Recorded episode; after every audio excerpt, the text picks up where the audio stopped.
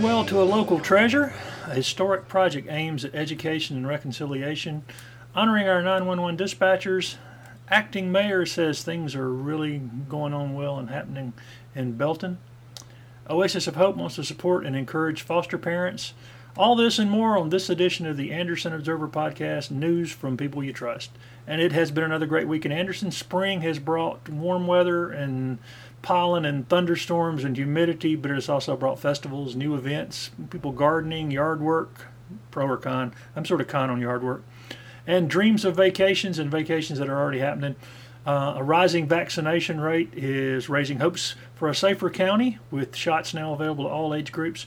And if you're hesitant without a legitimate medical reason to get a vaccine, you're unnecessarily putting yourself and others at risk, so we encourage you to do that. Um, we're seeing deaths every day, and the trend is going downward. But there were 19 deaths in Anderson over the past seven days, so there are people still dying from this thing. And the new British variation seems to be what has everybody worried because it spreads faster and is more contagious. So, quicker we get everybody vaccinated, the better over the past 13 months, those masks have proven some protection, not only against COVID 19 and the flu, but colds have been down, strep throat, and other ailments all saw historic declines. Masks are also effective in blunting the effects of pollen season if you have allergies, so just one more reason to wear one. It's not time to give up yet. There is a busy week ahead, and one of the most significant events this week is Tuesday's Democratic primary runoff for the County Council seat, District 2, left vacant by Gracie Floyd's death earlier this year. Glenn Davis received nearly 38% of the votes in the March 30th primary, while Marion Robinson finished second with 21%. That was out of a seven person Democratic field.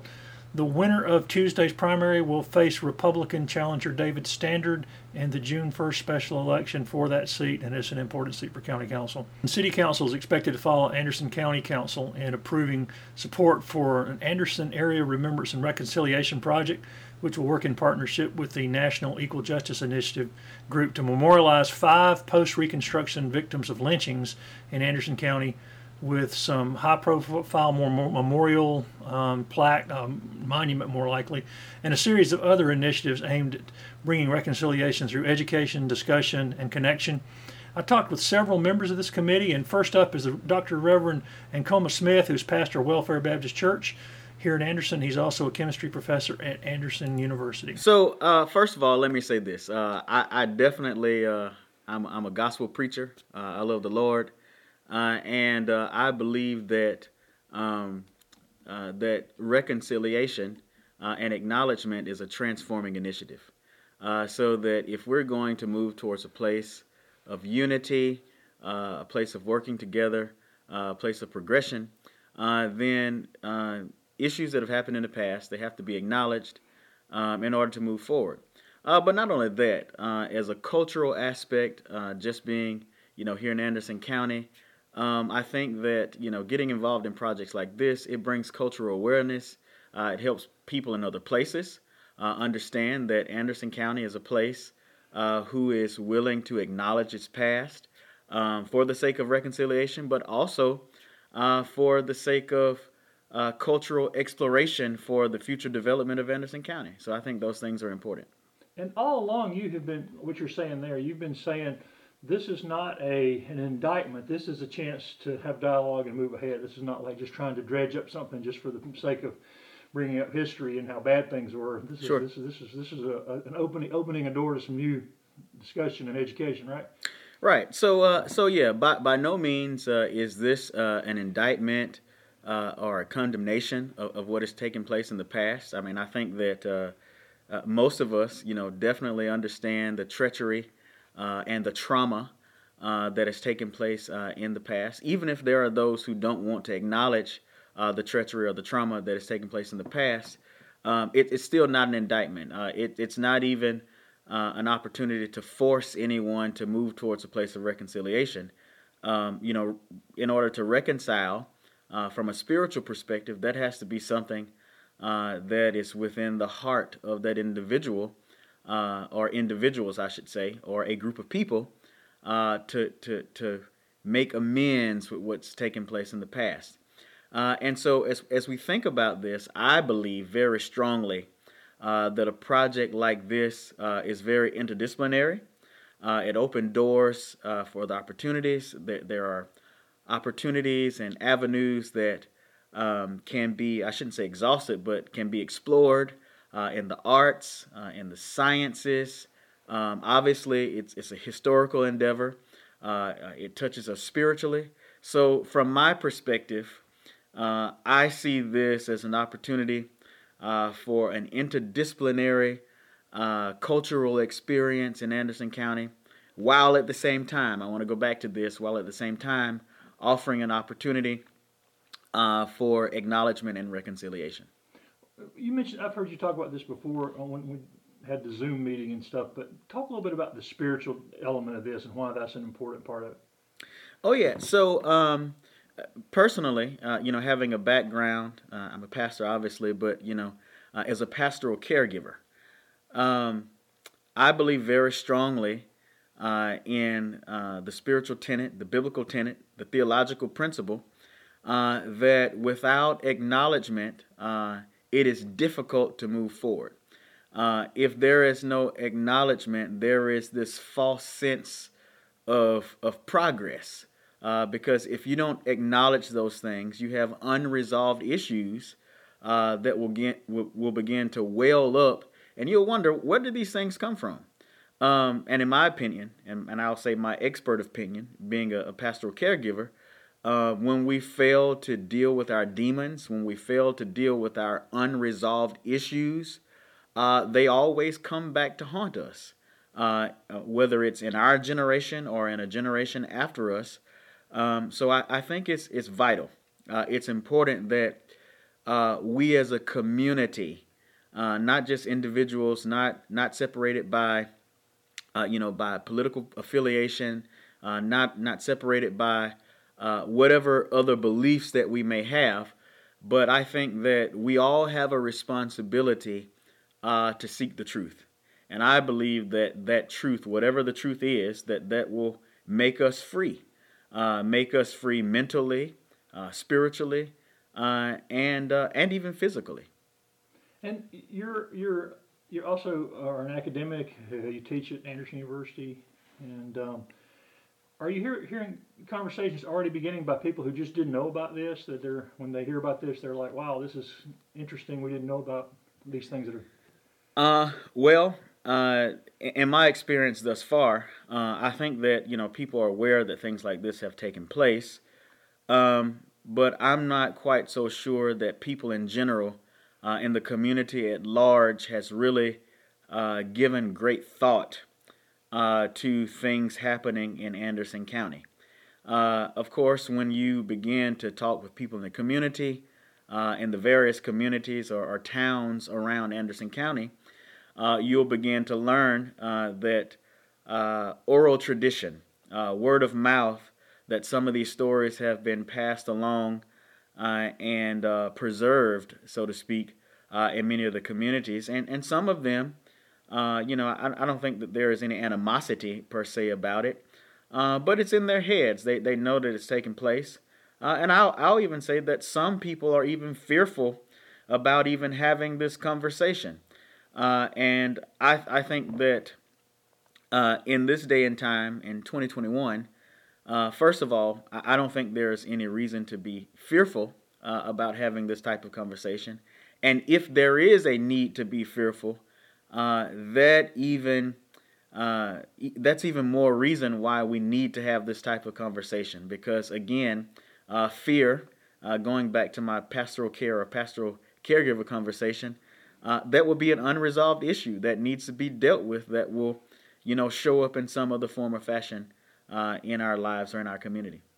And one of the elements of the, the project is to try to find people who may have that oral tradition, right? Try to collect those. You're trying to find some of those people whose families have told stories. And... So, so yes, uh, we, have made some connections uh, with family members uh, on some of the individuals.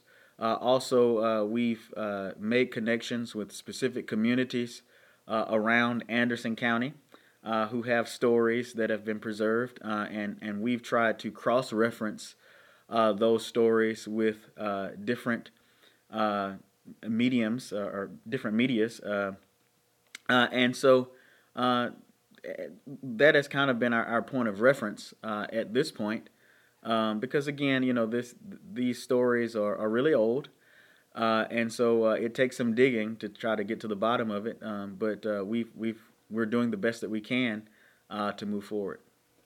And what's the next step? What's the next step now that we've established it and got the relationship with the group, you know, the uh, Equal Justice Initiative and all that? What's the next step? So I, I think the next step is, uh, first of all, I think there's already uh, some sense of community awareness uh, that this project is going on. Uh, from my understanding, I think that uh, there's been some supportive documents that have been presented on the county or at the county I think some are forthcoming uh, with the city. Uh, so I think those are all positive efforts in moving forward with this project. so I think the next phase of this project is for us, those of us serving on the committee. You know, we, we still need time to uh, to, to move forward in a strategic and a structured uh, way uh, so that our presentation is very professional, so that our presentation is, is one that uh, that all of us on the committee, but but more importantly, uh, that Andersonians would be proud of that that we'd have this type of endeavor. Uh, so the next step to answer your question directly is to allow us the time, you know, to try to try to get everything together, uh, to build the partnerships that we need to, to move forward.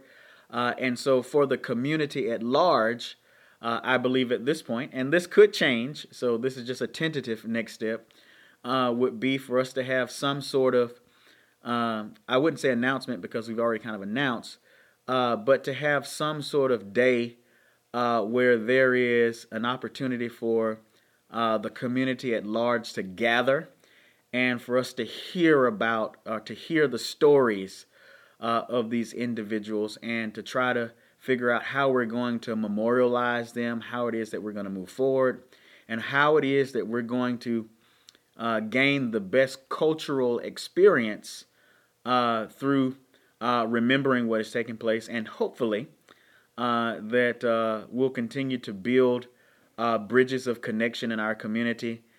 because I think again, it's important for people of different races, white, black, whatever, wherever there are schisms or divides in the community I think it's important for us to understand each other, not just as we are now, uh, but to understand where it is that we've come from. How, how did we get here? And understanding our history uh, is vital because our history makes us who we are today. Uh, and so I think that all of those are, are steps that we're hoping to make uh, in this project.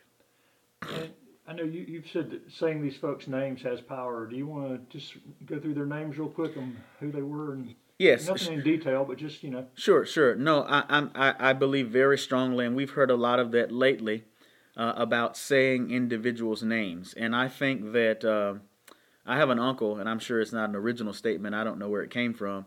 Uh, he always he always says that uh, he he'll always say uh, that only the forgotten are truly dead. Uh, and so we don't forget those individuals. Uh, Mr. Edward Sullivan, uh, Mr. Elbert Harris, Mr. John Lattison, Mr. Reuben Elroyd, and Mr. Willis Jackson. Uh, those are the names uh, that we've uh, discovered thus far who've been lynched in Anderson County.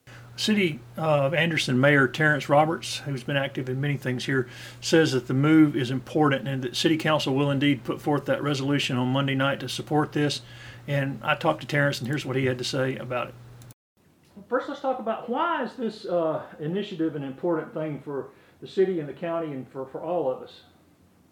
Well, I think it's a conversation that has been going around all over the country. You know, the and I think the genesis of this project was Stuart Sprague somewhat introducing it to us, and and a core group of us started with reading um, uh, Bryan Stevenson's book, um, Just Mercy, and you know, and part of uh, he's a, uh, an attorney in in uh, Montgomery, Alabama, that that really represented a lot of people um, across the country who um, or, or um, couldn't afford a lawyer and, and, those type of things. And, and um, right out of the civil rights era, and it, well, really into that.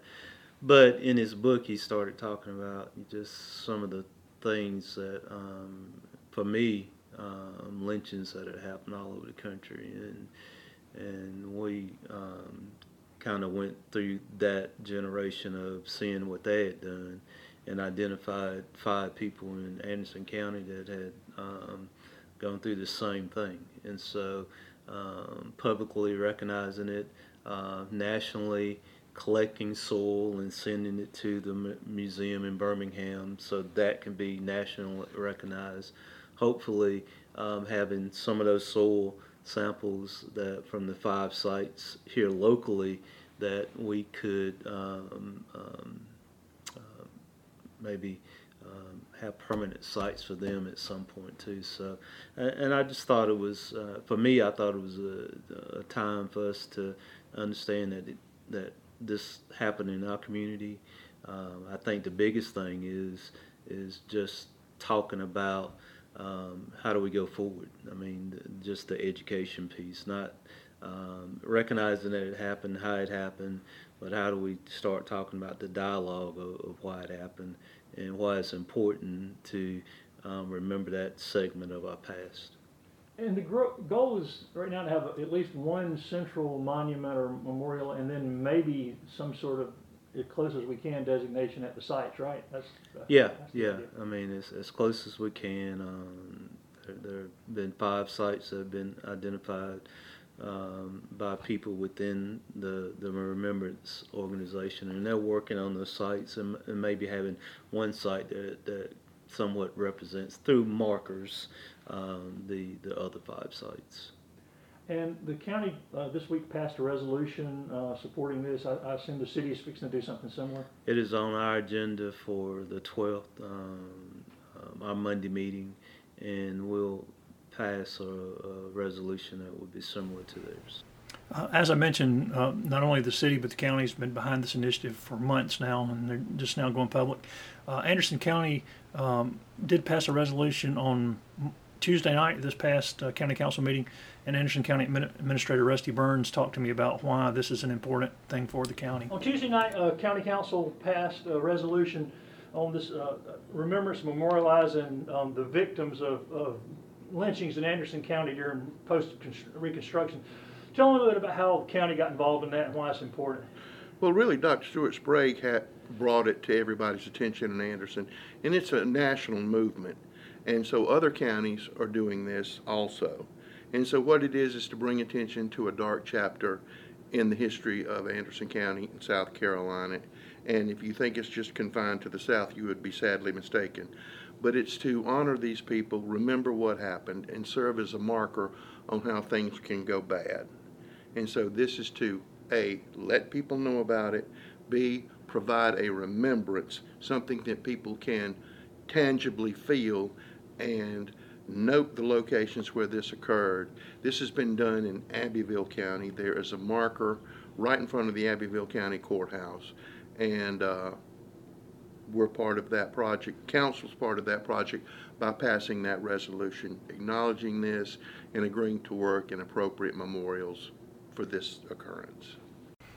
I also talked to Juana Slade, who chairs this committee, and here's what she had to say about her involvement in the project for the Anderson community to take a look at uh, the um, lynchings of five individuals in Anderson County that took place uh, from the late 1800s to the late um, to the early 1950s, and so it is a this is an opportunity for us to not rewrite history, but to document what happened.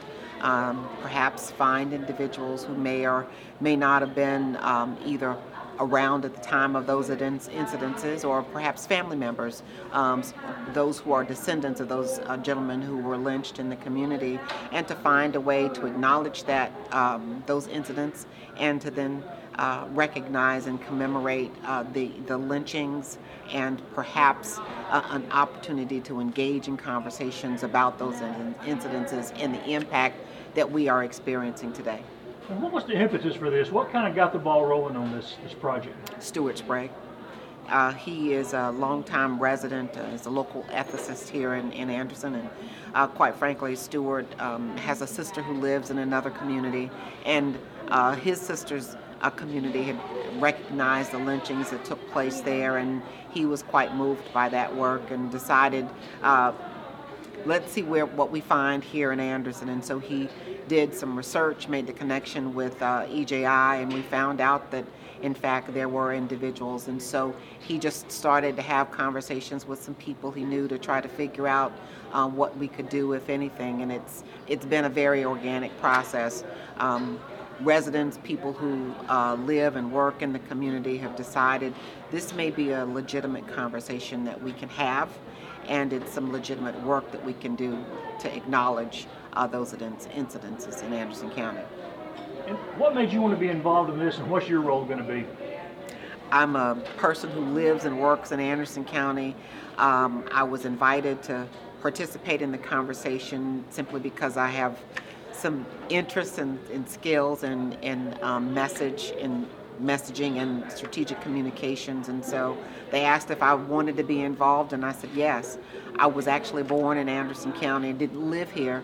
My father was um, a United Methodist minister, and that is an itinerant ministry, and so we traveled quite a bit. So right after I was born, we left here and went to Charleston. So I only remember Anderson coming back to visit, but I've had the, the for, good fortune of working in, in this community for the last uh, 20 years, and I'm really excited about it. And so when this opportunity, this project presented itself, it was a way for me to connect with my birthplace, uh, but by the same token, use some of the talents and skills uh, that I've uh, acquired over the years to make a difference in the place where I was born.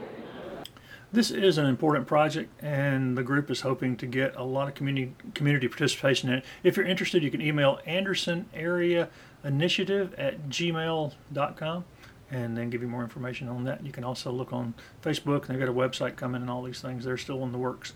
Uh, I know back in the early 80s, I had a chance to talk to John Perkins as a civil rights icon. He'd been working on reconciliation projects long before a lot of people were considering such ideas. He even wrote a book with a former uh, Grand Dragon of the Ku Klux Klan and they were talking about trying to find ways to re- reconciliate and, and to really build for a better future. And I think that's what this Anderson project has the potential to do, to bring some healing, to just shed light on the dark places so they can uh, find ways to, to communicate better toward the future so people have an understanding. Uh, the current plan is for some sort of cent- central monument on the square downtown with potential markers of some sort at or near the individual sites that are identified. Um, some of those are vague, so it may be difficult it will be a great addition to downtown, along with some of the plans to move some of the other monuments for honoring fallen firefighters and other veterans down to the square. And it's always a good idea when you're downtown to drop by Sullivan's Metropolitan Grill. A longtime supporter of this podcast, Bill Nickus, opened the restaurant downtown when it was all but dead and cobwebbed. And now, more than 20 years later, it is an Anderson landmark, not only an Anderson landmark, a national landmark in ways. It regularly shows up on the list of top 100 restaurants in America, and people from all over the place drive to eat here. Uh, their lunches are also wonderful, and they have outdoor seating available. And of course, dinner at Sullivan's is the best special dining experience anywhere. And if you're catering a special event, you can get that same food, the same white tablecloth experience at your family, corporate, wedding, group event. Uh, you better start thinking now towards the holidays because they get quickly booked up. You can visit them this week, and when you do, tell them you heard about it on the Anderson Observer News from People You Trust podcast. Well, April has brought the end of an era to Anderson County as our amazing chief librarian, Faith Line, has decided to retire. Faith has built the Anderson County Library System into the best in the state, and it has been widely recognized as such. And she's also been inducted into the Library Hall of Fame for her work and recognition of her achievements, just goes on and on. Some of those who worked closely with her had this to say about her, starting with the Associate Library Director, Annie Sutton. I have known Faith since she worked here. I actually started about six months before her, so I have worked with her for the entire duration of her time here. What What's impressed you most about Faith and her her just her as a person and her as a librarian?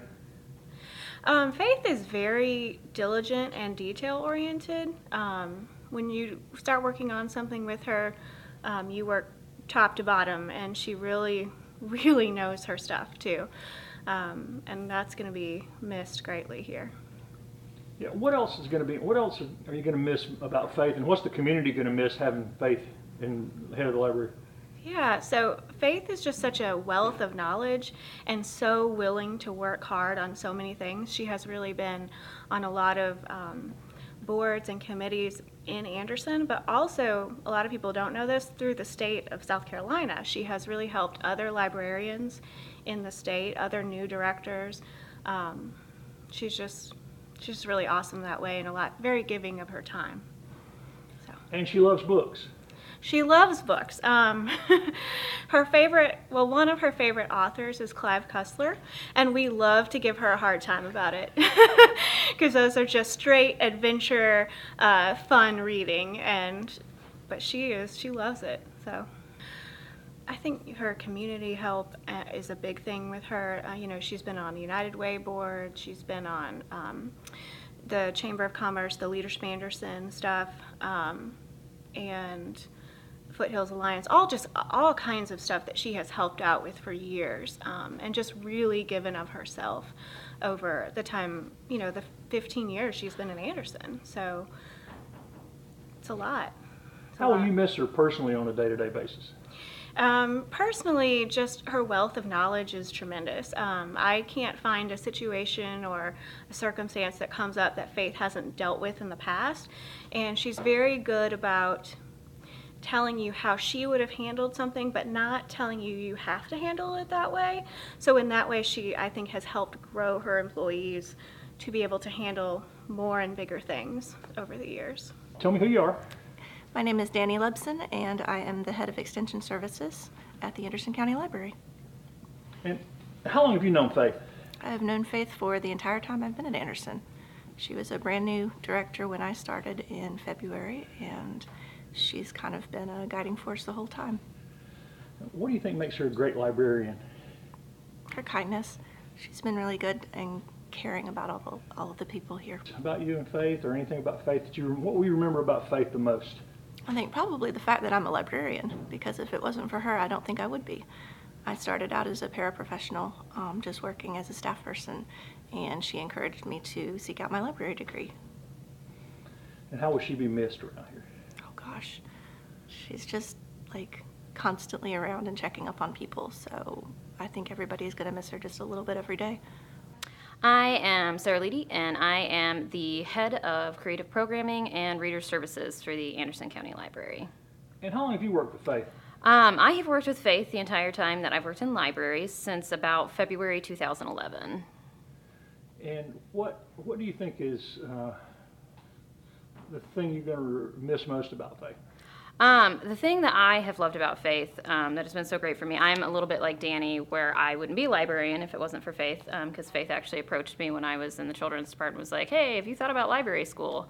Um, but Faith has given me a lot of opportunities and let me run with a lot of kind of crazy ideas that I know a lot of other directors would have looked at me, especially at that time in my career, and it would have been a hard no. Um, and Faith has always kind of uh, bravely let me go out and do crazy things and had the faith that not only could I pull it off, but that like it was going to be okay. Um, and that's been huge for me. Um, and I think it's been huge for the library itself. Um, that kind of faith that she'll give into the staff to go and do something that maybe isn't um, typical or what someone in that stage in their career would even be going out and doing. And she's like, you know, let's give it a try. If it doesn't work, it doesn't work. It's okay. What are you going to miss, like on a day-to-day basis? What are you going to miss most about Faith being here? I mean, she's for me especially. She's always been really good with um, if I need an opinion, um, she's gonna give it to me, and she's gonna give it to me straight. Um, and she always has a very different perspective. Um, and she always has, you know, she's got the staff perspective in mind, but she's also got this patron perspective in mind. And as a director, it can be hard because you have to kind of balance those two things. Um, and whenever I'm looking for an opinion, she's always it's not that she plays devil's advocate, but she makes me look at it in a different way than I would have otherwise. Um, and that's always been really good for me to just kind of flush things out and make sure that I'm doing the best thing I can do. And Anderson County's Library and Marketing and Communications Director Brianna McDonald had this to say: Faith leaving. um, introducing me to you know to the possibilities of going into library school and becoming a librarian and um, working here professionally as a as a full time job. And what what are you going to miss most about Faith on a daily basis? Um, her sense of humor, honestly, and her her like uh, you know, I know people talk about her wealth of knowledge, but it's also her trivia knowledge is really like she's the person you want on your trivia team for sure.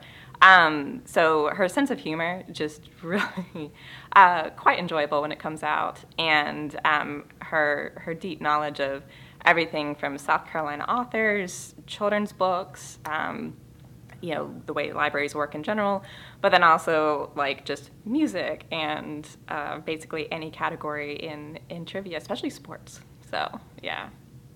And she's still going to be around and said she was going to be involved in some ways. You think y'all will still reach out to her and talk to her? Oh, I think so. I think she um, she's always been a great mentor for a lot of people, um, and I think she. Um, you know, part of being a librarian is is wanting to share knowledge and help people, um, and I think I, I don't imagine that would go away anytime soon. So I think she'll always be there, but I think she's also very good about letting people learn and grow on their own. Um, I don't think she I don't think she'll you know keep others from kind of stepping up into into new roles here. Anything else you wanted to say about Faith? I didn't ask you. Um, just that she has had a great balance while while being director here, a great balance of you know forward thinking, but then also um, what's best for the community as a whole here in Anderson. Um, you know, the introduction of ebooks was just a wild west kind of scenario for libraries, and she very deftly navigated that um, and and how that would change a lot of the ways libraries operate. Um, very you know very forward thinking in terms of libraries as community space, not just a repository of physical books, um, and very forward thinking for trying to enhance children's initiatives, uh, programs, literacy. Um, you know, not just with the library, but with um, with other agencies in Anderson too, and that's um, that's invaluable. Anderson County Administrator Rusty Burns agreed that Faith's contributions to the county are are many, and uh, he says she really will be missed. Our longtime librarian in Anderson, who kind of made our librarian our library the best in the state by some uh, measurements, uh, is retiring. What? How will Anderson miss Faith Line? I, I think Faith is one of the unsung heroes in Anderson County. What she has done with that library system, because you know, if you think it's just the library here in Anderson, it's the whole system. She has modernized it. She has expanded what they do. She's turned it into a job center. She's turned it into almost a one-stop shop for any situation that you may find yourself. I mean, they have computers where people can go apply for jobs. They offer tax assistance.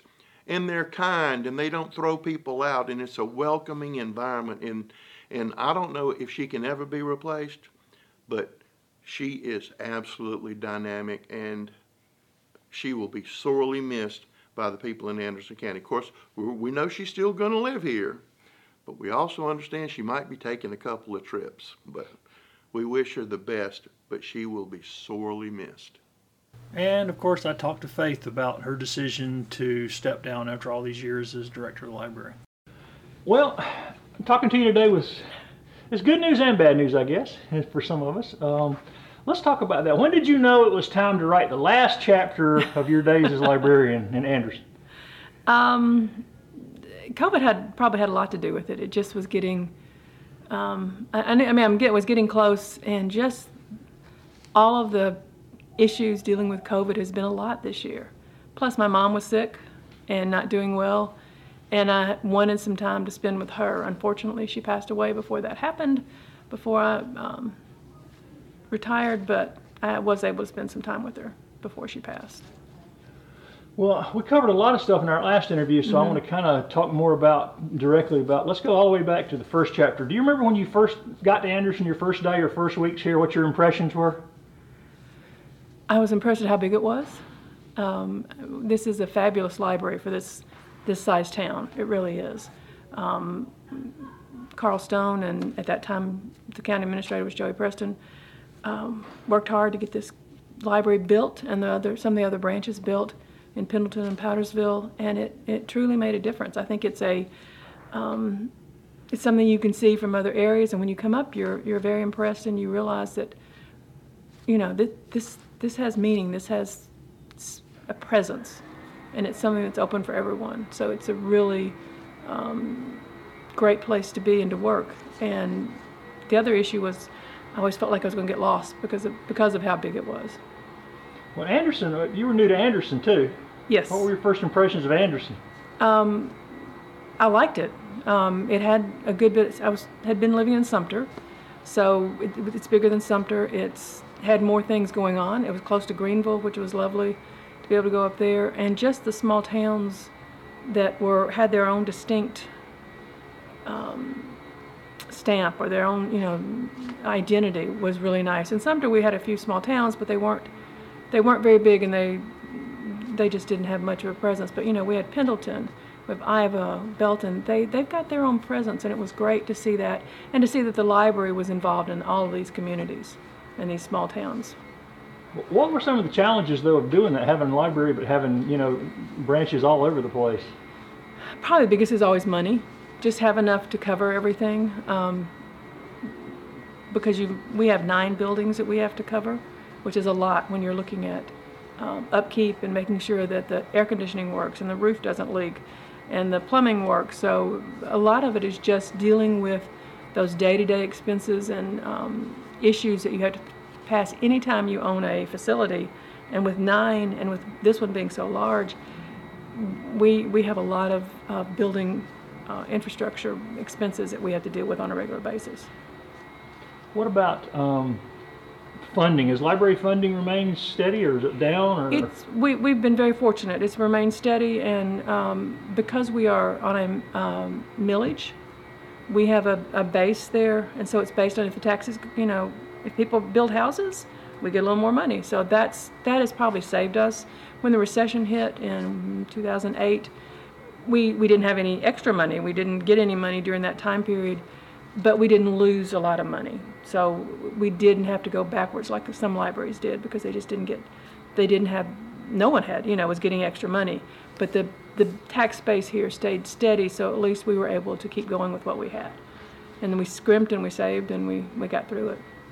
It also kind of creates creates that sense of our library that you know people being being. It's always been like you mentioned small communities. I know you know growing up in uh, smaller communities where the library was a big deal. It's Mm-hmm. not having to wait for a bookmobile or something to come around, having a library everywhere. Exactly, and and that that's here. I mean, there aren't many places that we don't have a presence of some sort, and that makes a big difference. People can easily get to them, and the the people, especially well, in all the town, even Anderson, they do feel that this is their library, whether it's in Belton or here, or Powdersville, wherever. Uh, it's their library, and they want to make sure it succeeds. And to remind people what year you got here. I'm sorry, say that Well, again. Remind people what year you got here. Oh, I came in 2007. And on, from 2007 to today, if somebody had told you in 2007 some of the things you'd having to be order having to order today and be doing today, would you could you have imagined some of this stuff coming? At that point, yeah, because it, it was already in the, even though we didn't have a lot of downloadables and the downloadable streaming movies and things like that, it was starting to happen. Things were changing. Um, computers, were, of course, were much more prevalent at that point than they had been uh, in a, just a few years back. Uh, we had a lot of, over the years, like I said, the downloadable books, downloadable audio books, um, movies, comics, magazines. Um, so we've we've added a lot of different formats, and that's the one thing libraries have always had to look at. We have to look forward, and we have to try to to to provide access to the different formats that are out there. What is your favorite technological advance that y'all had? Um, honestly, probably the downloadables. I, I have a book on my phone all the time, mainly an audio book so that I can listen to it, but I also download a uh, ebook to my uh, iPad so I can read at night, um, and it I think it's great. So you read? Do you read all, all formats? Do you still read paper books and stuff as well? I do. I usually have a paperback, a paper book of some sort um, around too. So it's, you know, I, I read anything, and in any format because it's just whatever I can get my hands on first. Well, you said you saw some of these things coming back then. Um, what, what do you think is coming next for libraries? Is going to be a new challenge or a new uh, technology or something they're going to have to gra- grasp? Um, I think dealing with just helping deal with the broadband issue is going to be an issue that libraries have to do because in order for people, some people to get access to the materials we have, they need better internet. They need better access. Um, so I think libraries are going to be a part of that push, that fight. I mean, we already are to a certain extent, but I think it's, you're going to see even more of that. Um, and I think the downloadable, the different formats are going to continue. Who knows what the next format really is, but I think the things we have now are going to be here for a little while because they are so convenient and just easy to use. That's all I do is ramble. Yeah, and you both. What, what, what will you miss most about being head librarian here? Working with the people, both the staff and the patrons, um, because they're they're basically the the real lifeblood and the real reason we're here to serve both our patrons and our staff and make sure they're getting what they need to do their job. And what are you going to miss least? Um, dealing with the irate patrons, someone that's not that gets upset. The other is I was telling somebody the other day um, when there's bad weather, I, I have to decide: do we close the library? Do we, you know, open late? Whatever. I won't miss having to get up at you know 5:30 in the morning to see what the weather's like, and make and help make that decision with guidance from the county. Yeah, and you you know that's one of the things I think that people always remember is that you went out of your way to make sure the library was accessible to everybody, including some people complained that homeless people could come in and look at books and stuff too, but you always made sure that everybody had access. Was that was a goal from the very beginning? Oh, definitely. I mean, that's that's why we're here. Um, the homeless have as much a right to come in here as the richest person in the county. Um, we want the people that don't have access to other materials to come here. I mean, that's what they're here for. Uh, we try to make it as safe as possible. We try to make it as easy as possible, and we try, you know, most of our homeless come in, use the library, use what they have, and leave. They don't cause problems. Occasionally they do, and we take care of those as quickly as we can. But they still deserve the right to come in and make sure that everything's all right.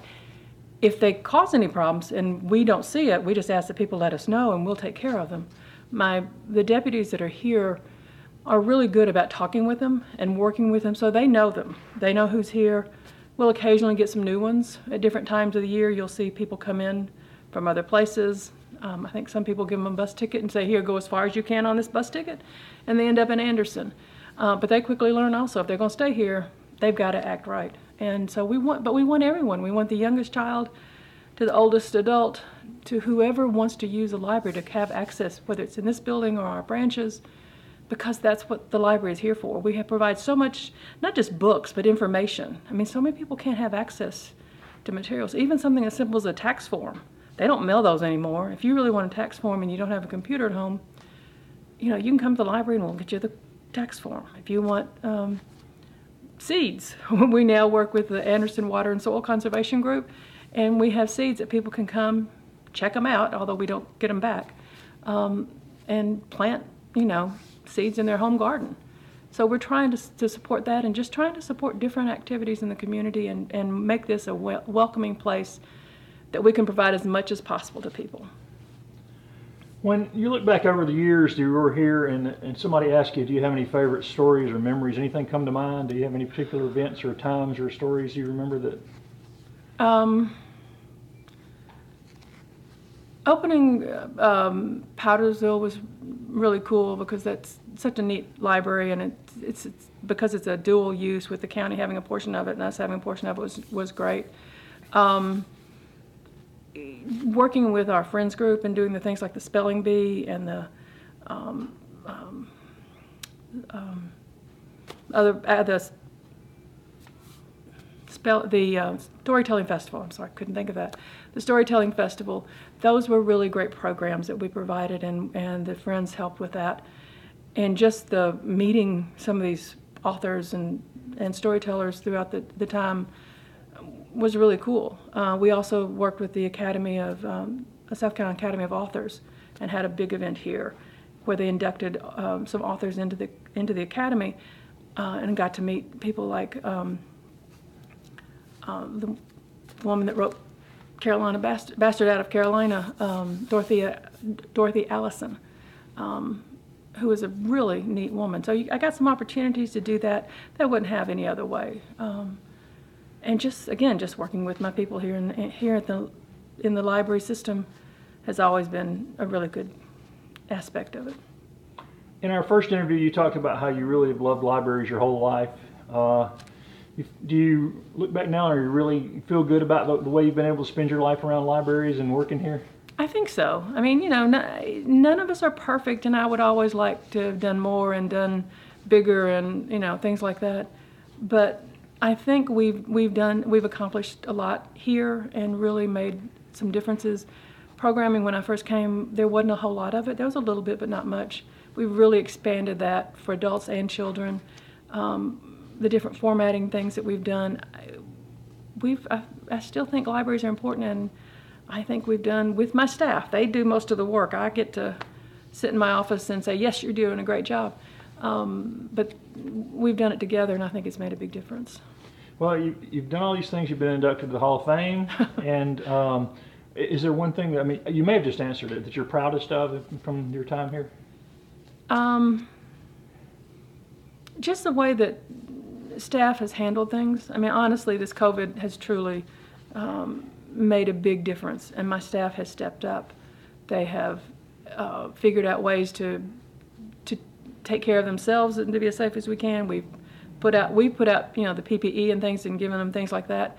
But they've also worked t- together and they've they've stepped up when we needed to deal with things like this that nobody had any idea we were going to have to deal with.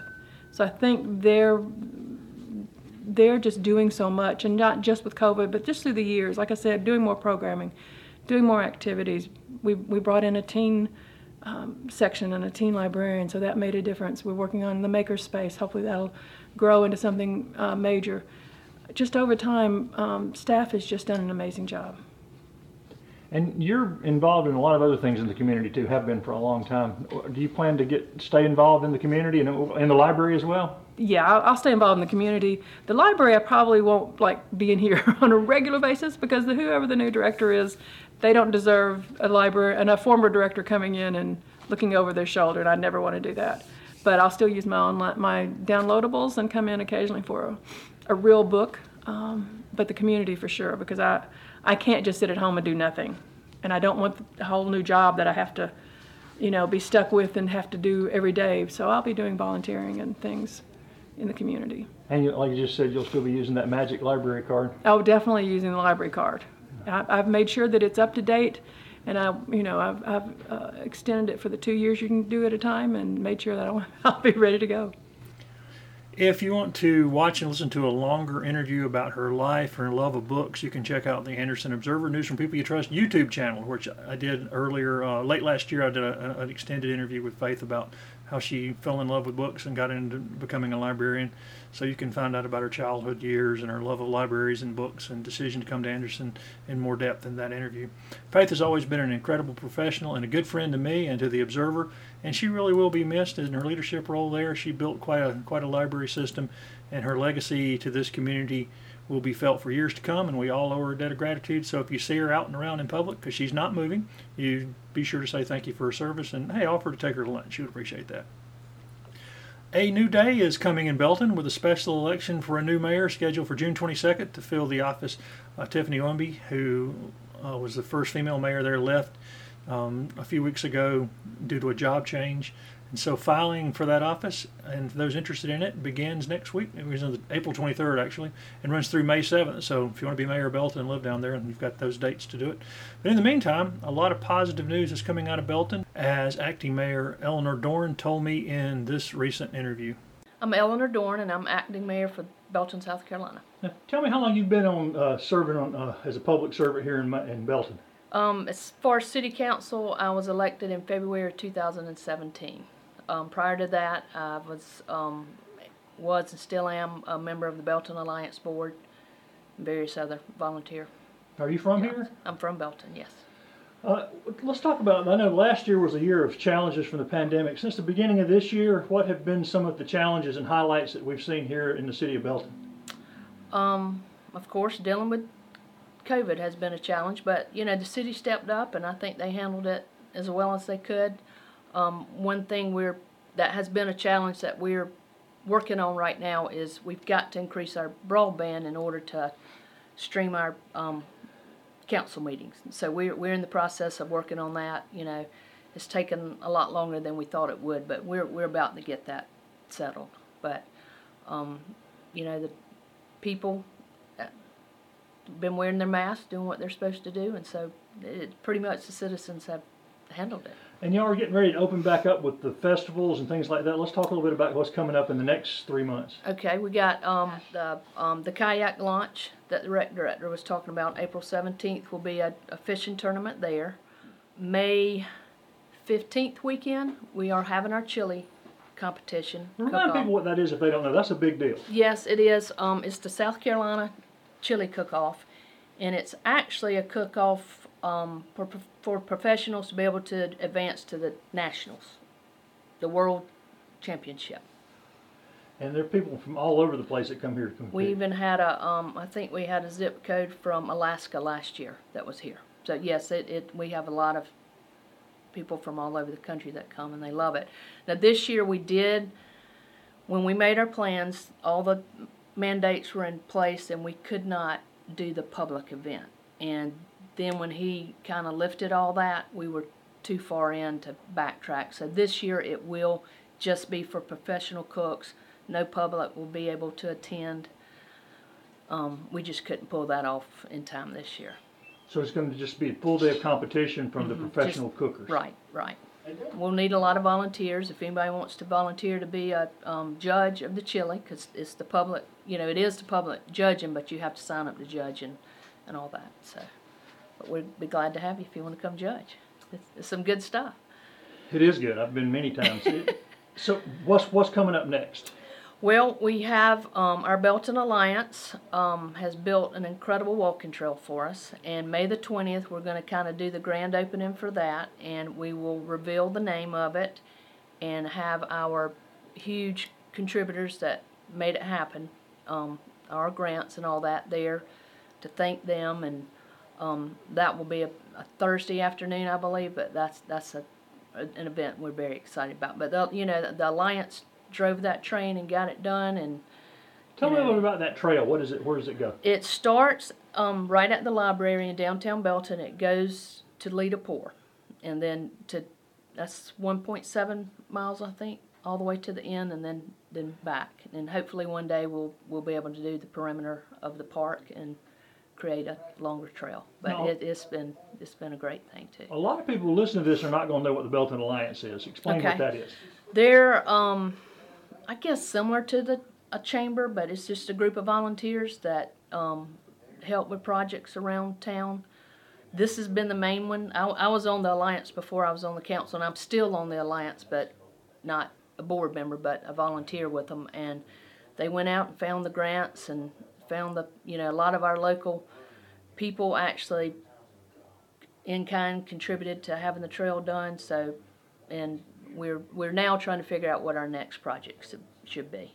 So we're you know trying to we're we're wrapping that up and we'll we'll move on to our next project. We haven't quite decided what that is, but it's an incredible group of people who are really committed to Belton, and um, just it, it, the town is so much better having them here. It's, it's been great. Let's talk about that a minute. A lot of people are, have not either not been to Belton in a long time. We got a lot of newcomers who've never been to Belton. Mm-hmm. Tell people what makes Belton a special place.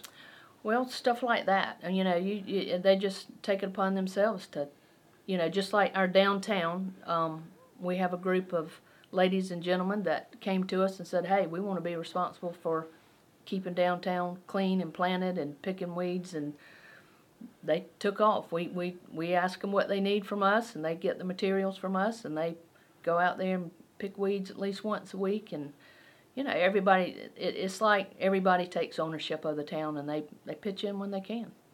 You'll see people picking up trash, you know, it's, it's, it's a community that's very involved. And you have a pretty significant museum here. Mm-hmm. Our nonprofits are unbelievable for a small town. Our, our, our museum is really um, top notch. Our art center, BEMA, our, our um, it's our food pantry that, that all the churches pitch in and run together. And of course, the Alliance is a nonprofit. So that, that's four pretty strong nonprofits for a small town, and they're um, and our museum and our art center do things. Uh, they draw from all over the state. You know, people coming to see their exhibits and and shows and whatnot. So they're they're we're we're so lucky to have them. And you have the State Museum uh, for Tennis Tennis Hall of Fame, yes, sir. right here, in, right here in Belton. And hopefully the State Natural History Museum is going to be located here. Yeah, the museum's trying to find a site for that. Um, There'll be two state museums in Belton. Who would have guessed? I know, I know. It's it's a great place to be. And another good uh, news story coming out of Belton is the uh, reorganization of Oasis of Hope, which is a group hoping to provide and more encouragement and support for foster parents who already on the ground, as well as to help recruit new foster parents in the area for which they say there's a great need. And I talked to two of their leaders recently about this mission, and here's what they had to say. I'm Allie Bragdon. I'm the Chief Executive Officer and founder of Oasis of Hope. We're a new child placement agency in Anderson, South Carolina, serving the entire upstate. Our main job is to recruit, train, license, and support foster families throughout the state of South Carolina. And what we really want to do is help solve a crisis. South Carolina needs over a thousand foster families right now. We've got foster children in offices, in group homes. We need them in homes.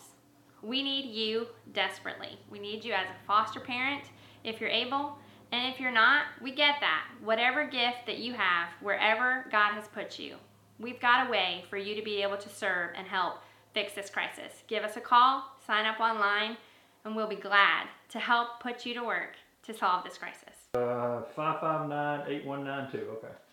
I'm Rhonda Sims. I'm the executive director of Oasis of Hope, and Allie and I have been involved in foster care for many years. I was involved in foster care from the DSS side um, for five years as the service coordinator with um, medically complex children, and then later serving as the supervisor over the medically complex program for another foster care placement agency. And we're very, very excited to have our own agency. Our goal is to support our foster parents um, along every step of the way so that they can support the children in their homes. And we'll be very excited to talk with you if you're interested in serving our children in these foster homes.